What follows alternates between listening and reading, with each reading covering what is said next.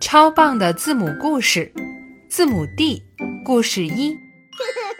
有一天，恐龙妈妈出门了，恐龙宝宝决定找朋友玩耍。他走啊走啊，在河边看到了小鸭子和小驴。小鸭子戴着医生的帽子，正在给小驴检查身体。